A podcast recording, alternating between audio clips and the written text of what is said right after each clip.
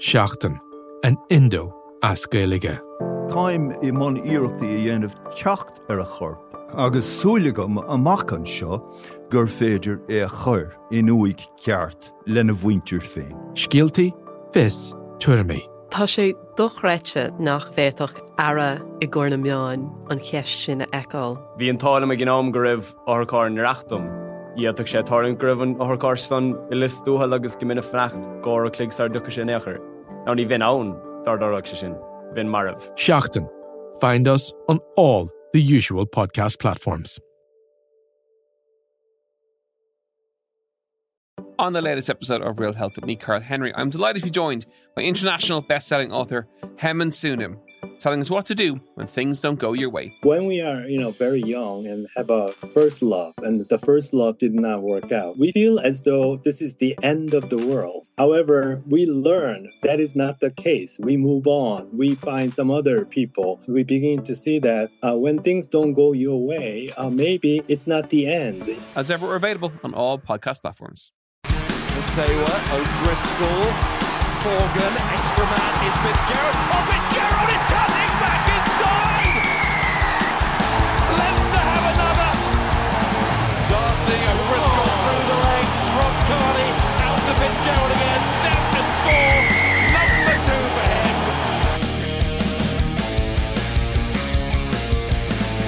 Hello and welcome to the Left Wing Independent.ie's rugby podcast. I am Will Slattery, delighted to be joined as always by Luke Fitzgerald. Luke, hello.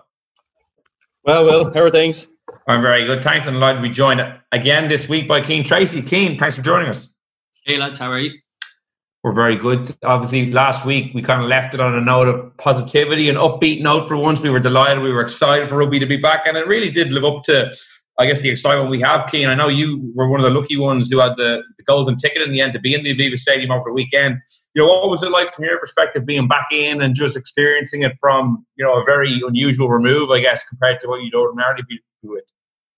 Yeah, it was first and foremost, it was great, like to be back watching rugby. Um, it was surreal, I think, is the best way to describe it. I mean, as we mentioned last week, we weren't supposed to be at the games either, but it was kind of a decision late on Friday was made, and um, 20 of us were allowed go. Um, so yeah, like it was one of those, it was another reminder of like how lucky you are, I guess, to be in this job. Um, and getting to see the game, you know, without crowd was actually great. And I've kind of watched it back on TV and it is very different with the crowd noise, I have to say. Um, even when the Premier League football was on and you had the option to turn it off, I always went for turning the crowd noise off because I just think you get a better insight. But in terms of like the day itself, yeah, like it was very strange. Like, I mean, outside the Aviva Stadium, you would not have known there was a game on. There was a couple of security guards, um, one or two gardaí, but like there was just nothing, nothing to tell you that there was a huge game on. Um, we all had to have our temperatures taken before we went in, um, which was an interesting process because I don't know what you're like, but I absolutely hate going through airport security. Um, so it, it, was very much felt like that because you didn't want to be the one to rock up. And they, they kind of told you, in fairness, the IRFU had said, like, you know, don't cycle to the game or don't be rushing up because if you get it up there and your temperature's high, you're not going to be allowed in. So um, it was interesting. Thankfully, thankfully, on both days, my temperature was okay, but they must have been using um, the IRFU system because once it gives you your temperature check, um, it didn't recognize my face, so a big kind of um, red X came up on the screen. so kind of thinking, I was kind of thinking, okay, I am going to be the unlucky one here. But yeah, I have to say, like, I mean, the protocols and everything to, to getting into the stadium, in around the stadium, were second to none, and like, it would give you hope that you know, in the not too distant future, hopefully that we'll get fans back in there. You know, they had different stations. There was questionnaires to fill out. Um, it was all pretty pretty good, and to get back in to, to, games was just amazing. And like I said, to see them without the fans was just you got such a different insight. You had a bigger appreciation for how physical it was, how the hits were. You got to hear who the vocal leaders were. Um, and that's before you even talk about how great the rugby was itself. So it was a it was a weekend that I'll probably never forget. And yeah, I was very lucky to be there. And Cian, do they still do they were they still able to put on that big spread of beef stroganoff that's been a feature of every uh, match I've attended at the Aviva Stadium in the press box?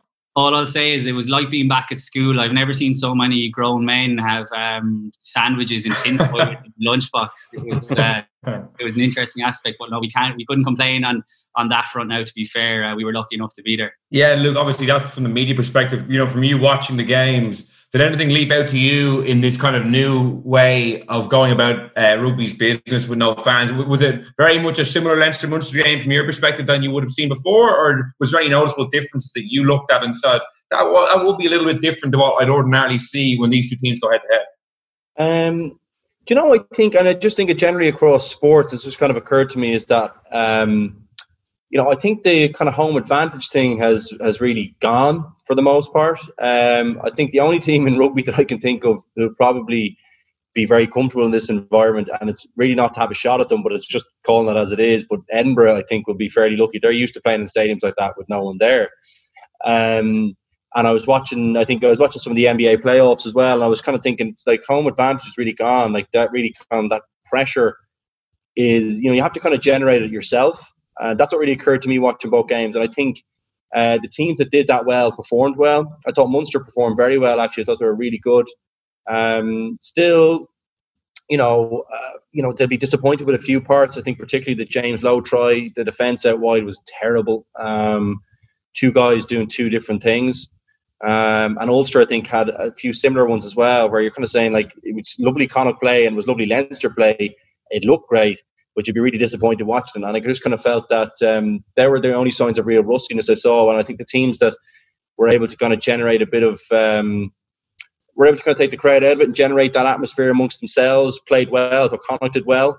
Um, and it was interesting to hear Dan McFarland kind of talking about the Ulster team because that's kind of how I felt a little bit about them as well. It looks like they, uh, the result the night before, I think, really didn't help them at all. They looked like they they hadn't they weren't able to generate any kind of motivation or not motivation, but um, what's the kind of, any drive or any kind of atmosphere amongst the group to really pull out a big performance. So uh, that's probably what struck me out of the few out, of the, the games on the weekend is that uh, that point there around the atmosphere and maybe that for the particularly for the semi-finals coming to the semi-finals i don't really think home like that doesn't matter anymore i don't think that home advantage is kind of gone really because there'll be no one in the stadiums so um that's probably what really occurred to me having watched the two games. I was impressed that there wasn't as many uh, mistakes as I thought. Actually, I will say that I thought um, I thought there was going to be a load of mistakes, and there was a few sloppy ones. But for the most part, I thought both like all the teams actually performed reasonably well skill wise.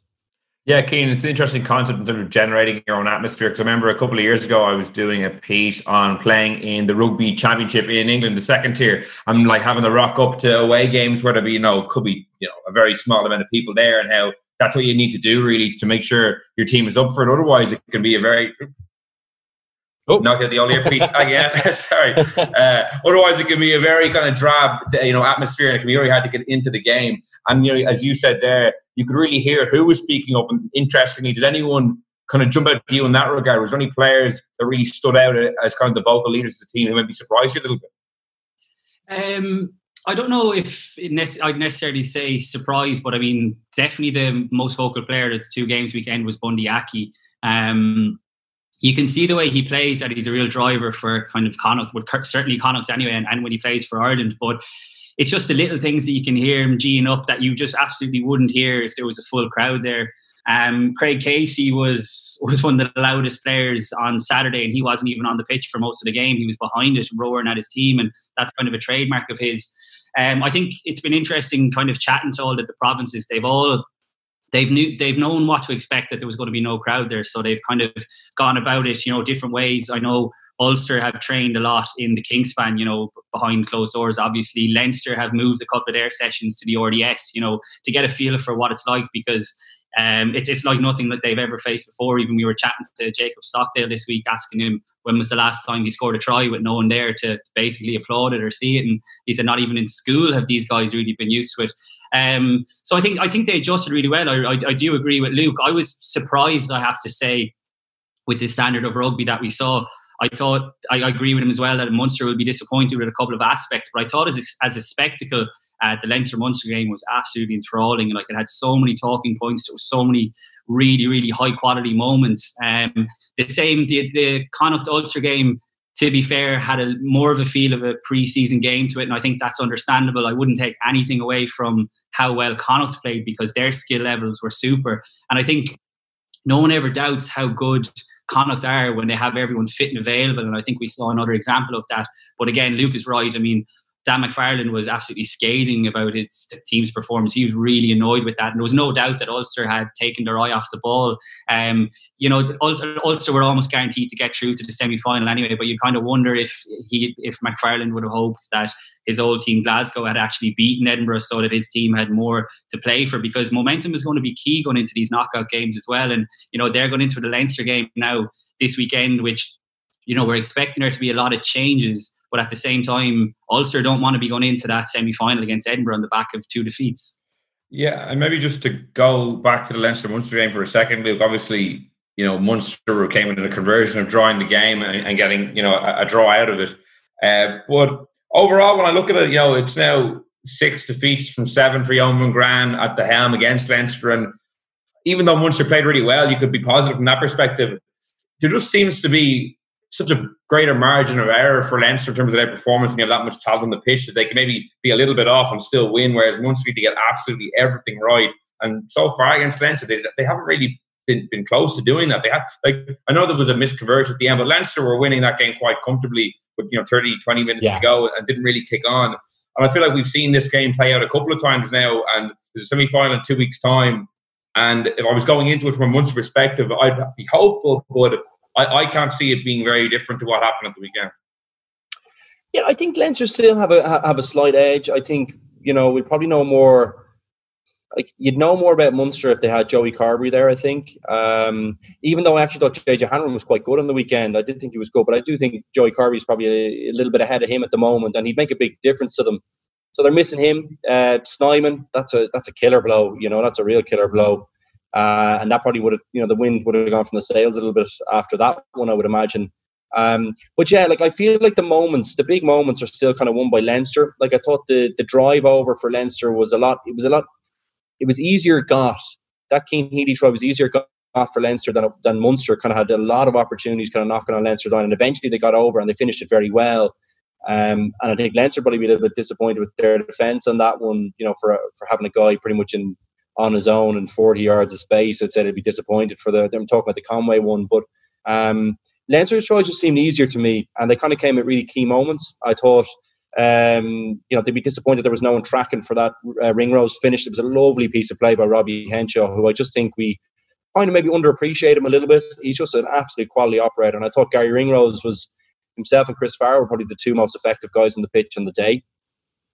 Um, for, for, over the whole match, I thought they were both outstanding.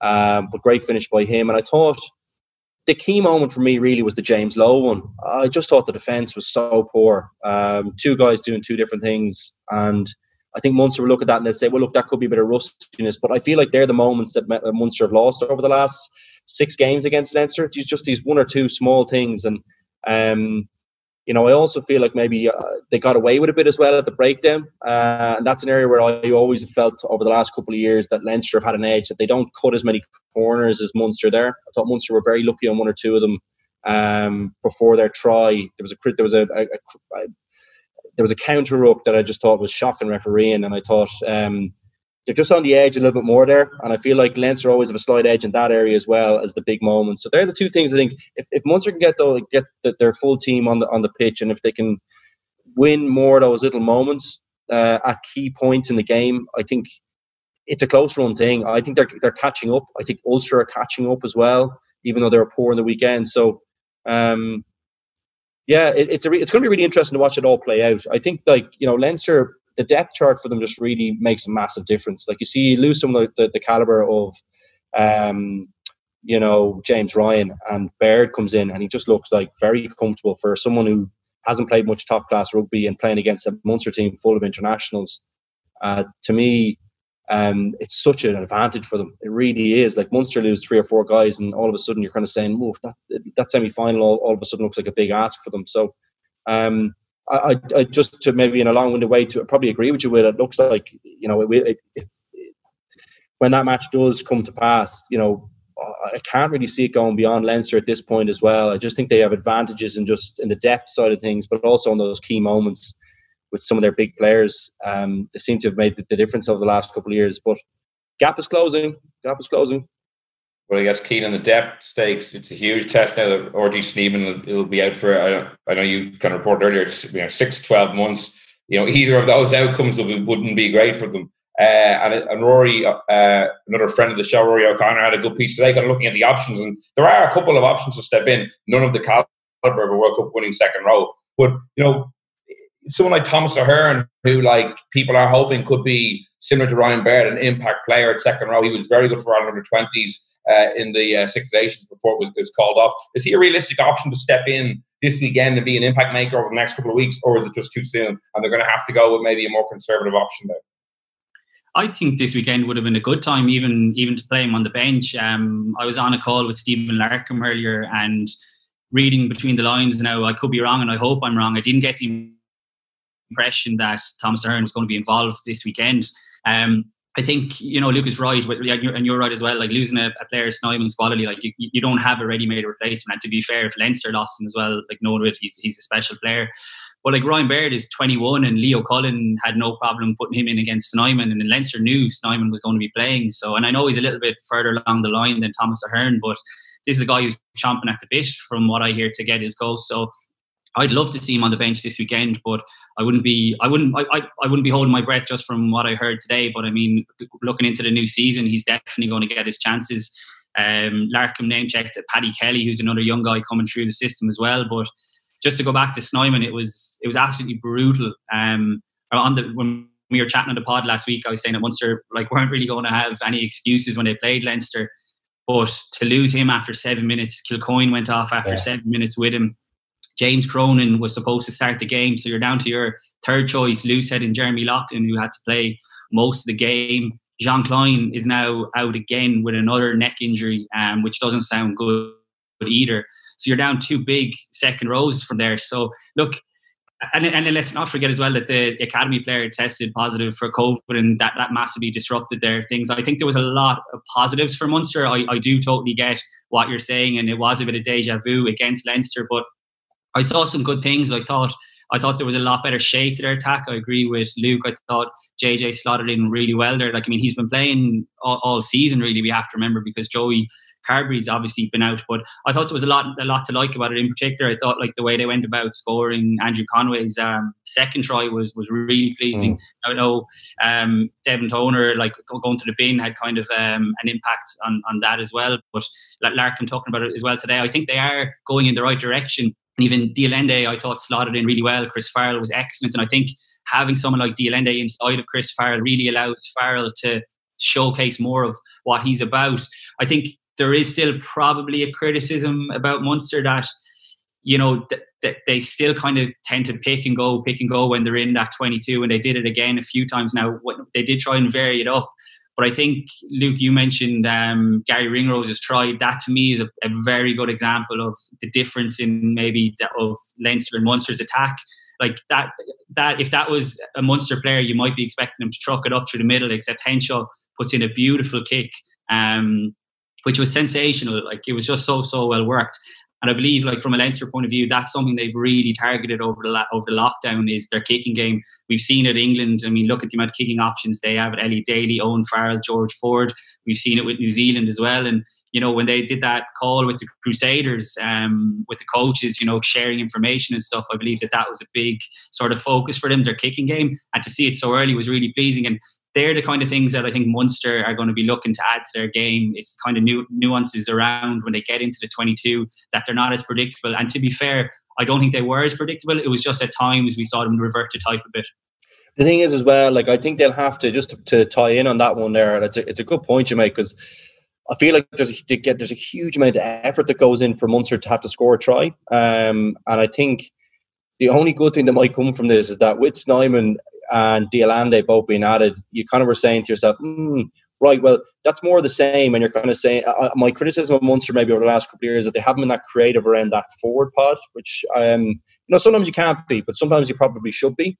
And I think they probably didn't weren't going to have to be as creative having added those two. Like the two, they're seriously physical guys, you know. And there's a chance that with Munster's game plan, those two guys, they might have been able to physically dominate even some of the top teams in. Um, I'm more thinking about the European competition, but also in Pro 14 against really top teams like Leinster. I feel like they might have been able to dominate them. I think they won't be able to now. They're probably going to have to really develop and, and, and be able to get around teams with a bit of creativity rather than just busting through them with phase after phase after phase.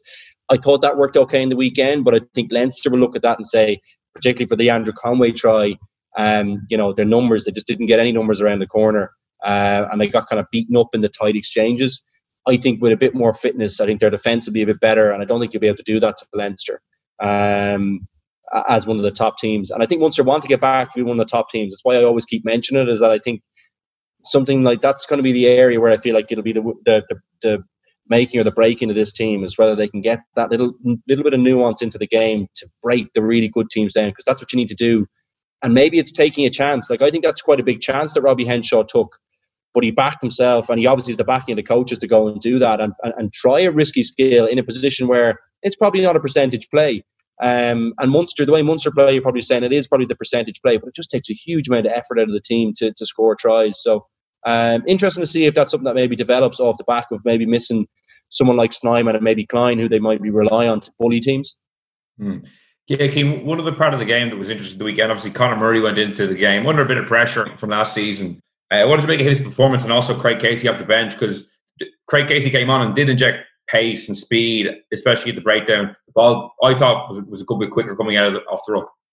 Yeah, there's no doubt it was. I think there's certain things you have to consider. That it's you know it's a tiring defense, you know things like that. I actually thought Conor Murray played quite well.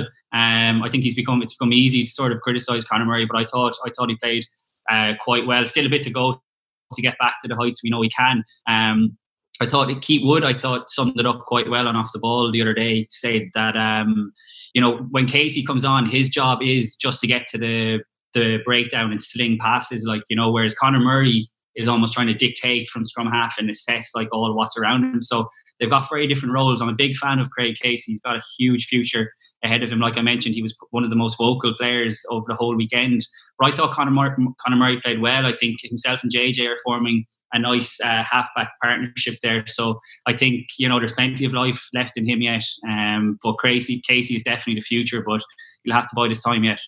Do you think though, Cian, just on that? I watched. I was so impressed with Casey, and I know the situation was different, and I, you know that's a good point by by Woody. But I still feel like how he answered the question about the difference between the roles is kind of half of the problem for me. Um, and I actually thought, by the way, I, I, did think Conor Murray played very well. Just, but I, I still feel like there's a difference between his delivery, the pace of his delivery, and um, say the likes of a Casey who looked really looked really zippy when he came on, and you could see the extra time that JJ had on the ball. It made a big difference to the team. Um, part of that answer that Woody gave around, uh, you know, having to think more about it is part of the problem for me. Like I think there's probably less thinking required than he's doing, even though he's a guy you're saying, well, look, I'm comfortable with that guy thinking because he's a smart player, he's experienced, he generally makes the right calls. But sometimes it's just about getting it away. Like so, it's just a boom. Like let the other 14 guys on the pitch get into. It's on them to be in good positions, and they're they're able to make good decisions too if they have time. Whereas if they don't have time, it's harder for them to do that. And I think maybe that's part of the thing that when I'm watching Conor, I think maybe he's just overdoing it a little bit he's had a huge amount of responsibility in lots of the teams he's played, and for good reason. Like he's one of our best players and has been for a very long time. But um, part of that is even with greatness, sometimes you have to offload it onto other people. You're playing with other great players too, so that's something maybe I think maybe worth considering. I don't disagree with your point, and I feel like yes, the game was over. Munster were trying to score a try. Casey was always just going to be getting it out of there, but. Um, interesting to see if Conor, because Conor will come under a bit of pressure now. I think over the next while. I thought Luke McGrath was good in the weekend too.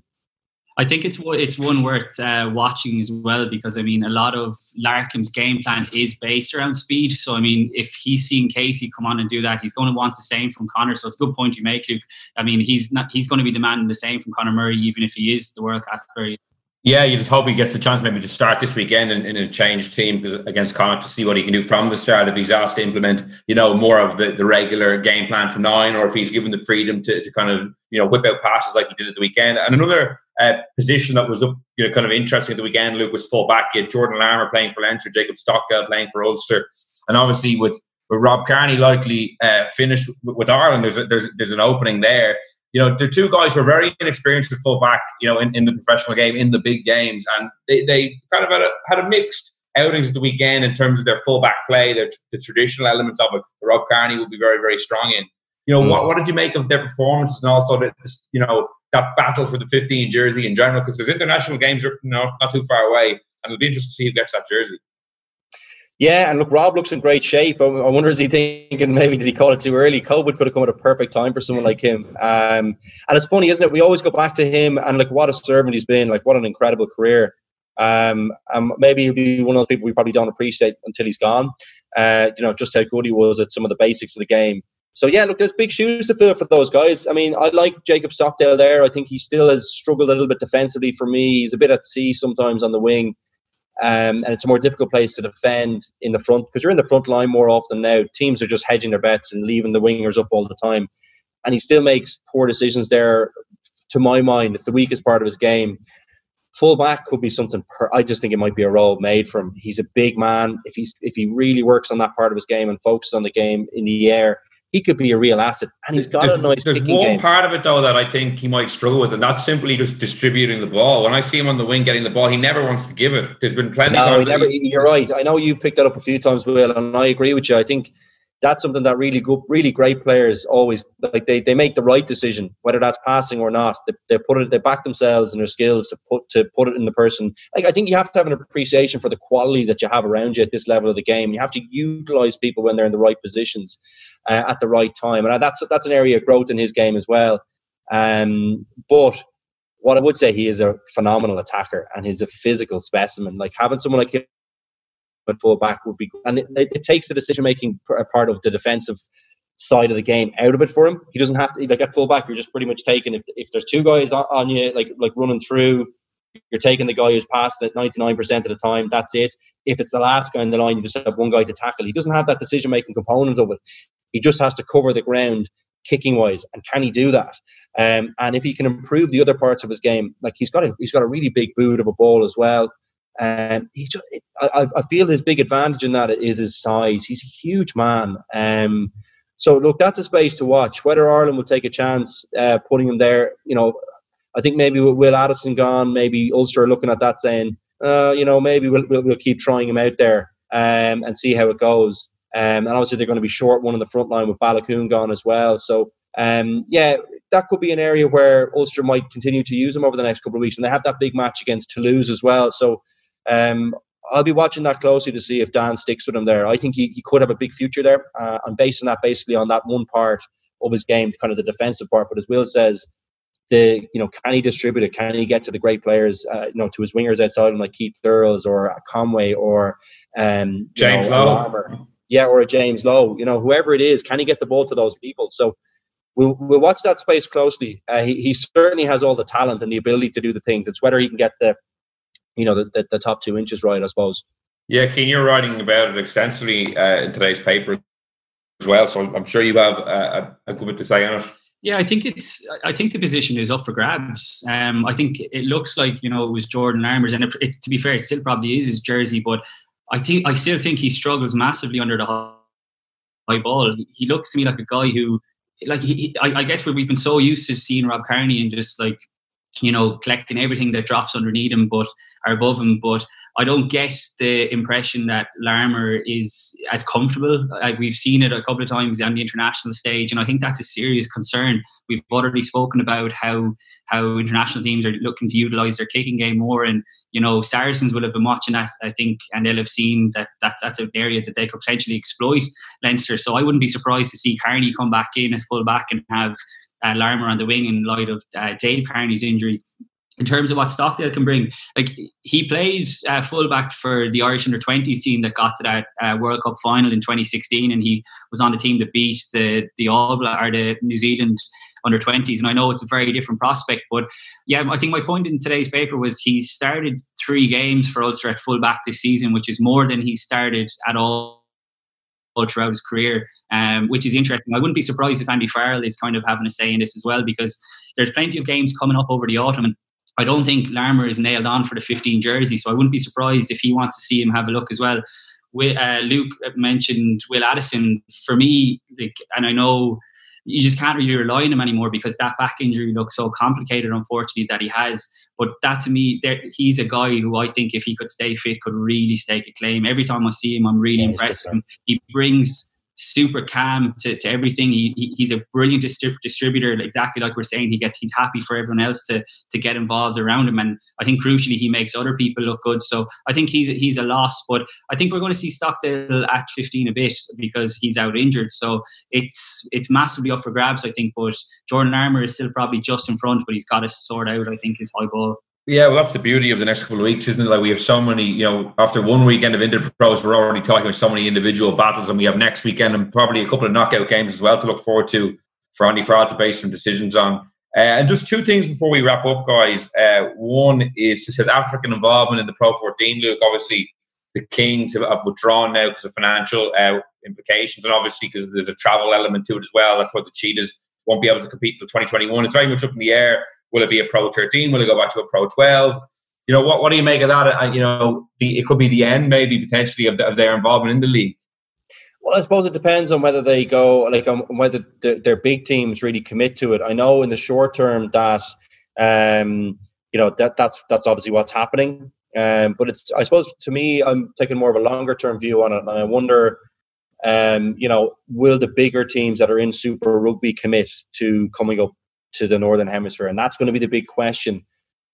From you know, it's an unbelievable place to go and play a rugby. It'd be a brilliant experience for all the guys in the northern hemisphere. It's just whether it makes sense to them. I think having talked to a few guys who played Super Rugby, um, I remember talking, spoken to, speaking to Bismarck Dupl- du Plessis about it a couple of years ago, and he's quality playing, name drop. Yeah, but sorry, it is, but it's just I suppose it, it, just to give a bit of context on it. I think it's he, we were talking to him when he came up with Montpellier, um, and I remember ta- he was saying he was telling me about the time difference and the actual travel around Super Rugby and Tri Nations or Champions Cup, or sorry, not Champions Cup, but Tri Nations or Super Rugby, and he was talking about the difficulty that South African players have throughout the competition in terms of travel. And I just, it sounded like incredibly difficult um, because they're obviously caught right in the middle. Um, and they're, the, the travel like uh, like he was saying, it was one of the biggest reasons why he came up to the Northern Hemisphere. Bar the financial element was actually the travel. He just found it like really really difficult the longer he went on. Fine for guys who didn't have families and that, but he also found it took a big toll on his body doing like playing the games after all the travel. Um, so you know that's an area where you say, well, they don't have to travel across all the time zones if they're playing. Yes, it is still a big travel for them to come up here um, and, and, play a couple of games, and there is a financial aspect to it. But to me, like all the money is up in northern hemisphere anyway. Uh, I I think that's the thing for me is I'm I'm watching to see whether they end up trying to integrate into any of the other competitions up here because I feel like they have a huge amount to add. And South African rugby, there should be huge crowds at the game. Like when we can get crowds back at the game, that's the obvious obvious caveat here. But when we can get crowds back in the games, um, you know, there's not enough people attending the games, um, and I don't know why that is. But there should be like if they can keep if they can bring money back into South African rugby. I see no reason why they wouldn't have to, they, like they wouldn't be able to compete and keep their players, bring the crowds back in, and really add something to the competitions up here. So, short term, yeah, it's obviously disappointing to see them go, but long term, I feel like they want to be playing in a competition up here. I feel like it makes sense to them financially and from a time zone difference aspect. That's apparently an absolute killer. Uh, if you talk to any of the South African guys. Um, so I, I, think they want to play here. It's just whether we can accommodate them. Will I think they'll be back with the bigger teams. Yeah, Cian. It looks like it, it, could potentially be a natural way of you know the Cheetahs and the Kings leaving the league, and then maybe after this season is finished, possibly given the, the, the, flux in Super Rugby for the other four teams, the Sharks, the Stormers, the Bulls, and the Lions, to, to make the move up. Yeah, I think um, privately that's probably what you know everyone, the, the organisers are hoping to see. Um, like South African rugby is in such a strange place. The pandemic aside, I mean, you think that this is a huge opportunity for them, like, you know, in, in, light of winning the World Cup. But Luke is right. It just looks so awful every time you see them playing in the Pro 14. There's absolutely no one at the games. I think as a spectacle, like the Cheetahs have been okay. They've blown hot and cold, and when they play at home, they're tough to beat because they're they're playing at altitude, you know, which is which is obviously very different. By and large, in, in general, I don't think you can say they've added much to the, the competition at all. I mean, it's sad to see the Kings if they're going to the wall, which it looks like they have. It's sad to see a rugby club happening to a rugby club, but they were awful. Let's call a spade a spade. Like they were really, really poor. Like Irish provinces were looking at it as a banker, five points, and that's why the Pro 14 doesn't get the respect and out of you know from people outside of the the, the countries involved. Um, like I think an AI, a lot of good AIL teams would, would beat the Kings, but that's enough Kings bashing for now. But it's just if the Pro 12 is going to go to a Pro 16, which during lockdown I'd heard lots of whispers that like it was going to happen. It's kind of gone cold in the last few weeks, but there's no doubt that if they could get the 14s that you mentioned involved, that would change the whole complexion of the league because, and it would, it also might help um, South Africa keep their players, you know, within their system because that's something that Rassie Erasmus has been big on. Like, I mean, you talk about Snyman now and de Allende, like they're only what 28, 29 and a 25 year old coming like, you know, in the prime of their careers. They want those guys playing with their franchises and maybe that will be the way to do it with Super Rugby is because the Super Rugby is all up in the air as well. Yeah. RG Snyman only being 25 is also crazy, by the way. The man looks about 40. Um, the last thing uh, I want to ask you guys, and it, it, kind of is something we have touched on in the show before, especially with CVC coming into the various leagues and maybe the Six Nations and being maybe more joined up commercially, is I was watching uh, Exeter Bristol last night. You know, midweek rugby is such a novelty, but very enjoyable game. You know, what do you guys think about that becoming something uh, more prominent as, as, as we go on in the game? Obviously, maybe ask Luke for the player's perspective and maybe Cian from the media's perspective. Obviously, it needs to be managed in terms of like what the Premiership are doing at the moment with like a game and then one in midweek and then another game at the weekend. I know they have regulations, but it's still an awful lot of minutes they can actually play even within those regulations. Like, Luke, do you think midweek games is something the players will be on board with, provided there was adequate time, you know, before or afterwards, where they wouldn't be, you know, into a really compressed schedule? Is it something they would be on board with? Do you think? Don't, I don't think so. Well, I think the game has gotten too physical now, and I think particularly uh, it's probably a bad time to be asking the question with everyone strains you know so much financially as well, um, because I think it's it's gonna it's a big ass to turn around unless you got a massive squad. You know, like comparing it to soccer, it's just to me is just too hard to do because I think the physical you just can't. I mean, while they're covering a huge amount of ground, they weigh about probably four or five stone lighter on average. But I would say that's fair enough to say on average per person the ground covering that amount of ground doesn't take as much out of their body. Um, so yeah, I, I, don't see it being possible unless there's a huge amount more money and more players, and I don't see that any of those things changing in the short term. Um, but you know, I can see like it, it is good to, to, to maybe toy with the ideas. I think you know, chasing the audience is fine, uh, and they should be doing that. And if it is better to play the midweek from a financial standpoint and from a spectator perspective, that would make sense to me. That's fine, but you still have to have the same amount of time between games. I just don't see those that that, that, that restriction around the and the contacts are only getting bigger. I think I just can't see that really being viable um, unless you're going midweek game every week. Uh, you couldn't do midweek on Saturday or Sunday. It's just not. Yeah, so let, let me give you two.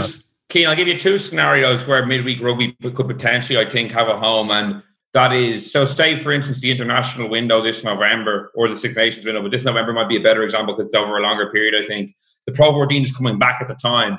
You know the pro 14 on, on those weekends will be swallowed up by the international game. You know a midweek schedule maybe at the start of the season you know when there's international games going on at the same time is that something that, that, that could be viable? I think it could be. Certainly uh, from a fan's perspective would be very engaging. And then also you know for, for international this international tournament say could you do a midweek game on a Saturday? You have enough squad, like an Ireland squad. They, they pick 40 odd players for some of these squads. There's enough there to potentially do it that way either. There's two examples I'm thinking of the top of my head. I agree with Luke. Like no one wants to see it go Saturday, Wednesday, Saturday. I'm just looking at creative ways potentially of getting standalone Wednesday fixtures where you're not following it immediately by a Saturday fixture yeah, your your first scenario, I, I think it's a great idea playing having a Pro 14 game, you know, midweek. Again, assuming you're not having one at the weekend during those international windows because it would get a bigger audience. You'd hope. I guess in terms of for both of your scenarios, again, let, let's say that things go back to normal and you know people are allowed to go to games, even even limited crowds. Like a lot is going to depend on the day of the week that is because it's going to be tougher for people to get to it with work commitments whatever like that and ultimately it comes down to money really doesn't it because mm. they, especially if you're talking about CVC, they want to they want bang for their buck. They want more people, more eyes on it, um, at, at more as possible. So it sounds good in theory, but I think their argument would be that if if the game is at a weekend, would they not get more people through the door? And I understand what you're saying. If there's an international game, that's going to take from it. But are people going to go to a game on Wednesday and then shell out and go again on a Saturday? Um, to an international. I don't know. Um, but from a media point of view, it'd be great to, to see games midweek because I only caught highlights of that game last night. But like you said, it, it was like a, it, it was there was a novelty factor too, it, wasn't it? It almost felt like a World Cup because I know World Cup games are midweek. But um, yeah, like it's all up in the air with CVC, but they're coming in to make money is what we need to remember, you know, and that's ultimately what it will boil down to. Yeah, I think it's something worth considering. As you said, there was that novelty factor, and you know, there's games played on a Friday night. Like, you know, fans have to get to those. Like, is that that much more hmm. inconvenient? You know, people work on Fridays too. Like, is it is it is it drastically more inconvenient to go? Friday is a, is a weekend, though, really, isn't it? Yeah. I mean, like people can base their week around, you know, after work on a Friday, have a few pints, whatever. If it's a Wednesday or a Tuesday, only the hardcores will be drinking on a school night. Will fair, fair enough. Fair enough. Uh, it's just, especially I guess when you take the TV element into it, like what's more important for for CVC, the new paymasters? Like, is it to drive yeah. television eyeballs? Which, because let's face it, you know, as I mentioned, like on, a, on an international weekend where the Pro 14 is up against it, like it gets very little coverage. You know, whereas that to me, Will, is the kind of key point in what you're in what you're saying and it's the television revenue. I think you'd get more eyeballs on a on a on a on a Pro 14 game midweek, you, you definitely would do that. But do you get anyone at the game? That's the that's the real question. And like, look, they've priced those things pretty well. They're pretty aggressive with it. You know, they they change it. Um, you know, to you know when there, when there are those those games on, they generally do price them a bit more competitively uh, competitively because they know they're up against it for a portion of the crowd who be coming every week will probably go to the Ireland game instead if they can. Um, but they still capture. I mean, I know Leinster capture a good few. They, they still capture in the ten thousand mark, don't they, for those games? They're pretty consistent with that. Um, but the yeah, I think the Irish provinces. I suppose one thing that I would say is they've probably timed those things pretty well, so that people who are on the fringes of the, of the international squads can go back and play, and it, and it's it, it's an easier sync up to get them a bit of rugby uh, during that period if the games are on at similar times because um, they can come back into camp at a similar time to when the other guys have played. You know, if the other guys have played, they get the same amount of recovery. They don't have to leave the squad in the middle of the week when you're possibly still deciding the team. For example, if you went to Tuesday or Wednesday night, some of those guys who are on the fringe, they may or may not be like like if you're saying, oh, you know what, I have to pick my team earlier now because you know I want to give one of these guys an opportunity to go back. I can't keep denying them rugby because they're on the you know the 24th, 25th man. So there's a few of those dimensions that are probably hard to I, I get the point. I don't mind the idea, but there are a few things that you have to consider around the outside of it. Um, and then you have to figure out, well, as to, to key point, the most important part is the financial part. And, you know, how much of the revenue in the clubs, you know, is driven by uh, the, the TV money. Um, I would say that in most of the clubs, a lot of the like I think for the Irish team, it switches over to t- television money. But for the clubs, I think the gate is really important, and I think you'd probably see a bit of a drop in that if it was midweek. Yeah, no, it's definitely an interesting debate, and it will be interesting to see if what goes on during the pandemic and what the, the figures are like, viewing figures are like in the Premiership and, and stuff like that. To see as we go ahead and, and, schedules and competitions are all in flux and could change. Is there room for this? You know, if they adopt that kind of November international tournament like World Rugby proposed, you know, there was a lot of uh, you know people talking about how many weeks it would take up in the season with the bigger squads. Could you play more games? Adopt a World Cup schedule where you know you you might even have five or six days between games, depending on it might be Wednesday, Saturday, it could be Tuesday, Sunday. You know, back stuff like that. There might be uh, some creativeness schedule, um, but we can talk about that all day anyway. We're Will they give you a job in World Rugby? yeah, myself and Joe Schmidt you both seconded to World Rugby for new, you know, high powered post, you know, re- reinventing the game. Um, well, guys, thanks so much for joining me. Another uh, great week of uh, to look forward to this weekend. Now, Leinster versus Ulster, Munster versus Connacht, and we'll catch up on all that next week. Luke Cian, thanks so much. Thanks, Will. That's all we have time for the left wing this week in association with independent.ie. Thank you so much for joining me. I'll be back next week with another podcast reviewing all the action. And in the meantime, you can subscribe to us on iTunes, SoundCloud, or listen from independent.ie. So until next week, thanks for listening and goodbye.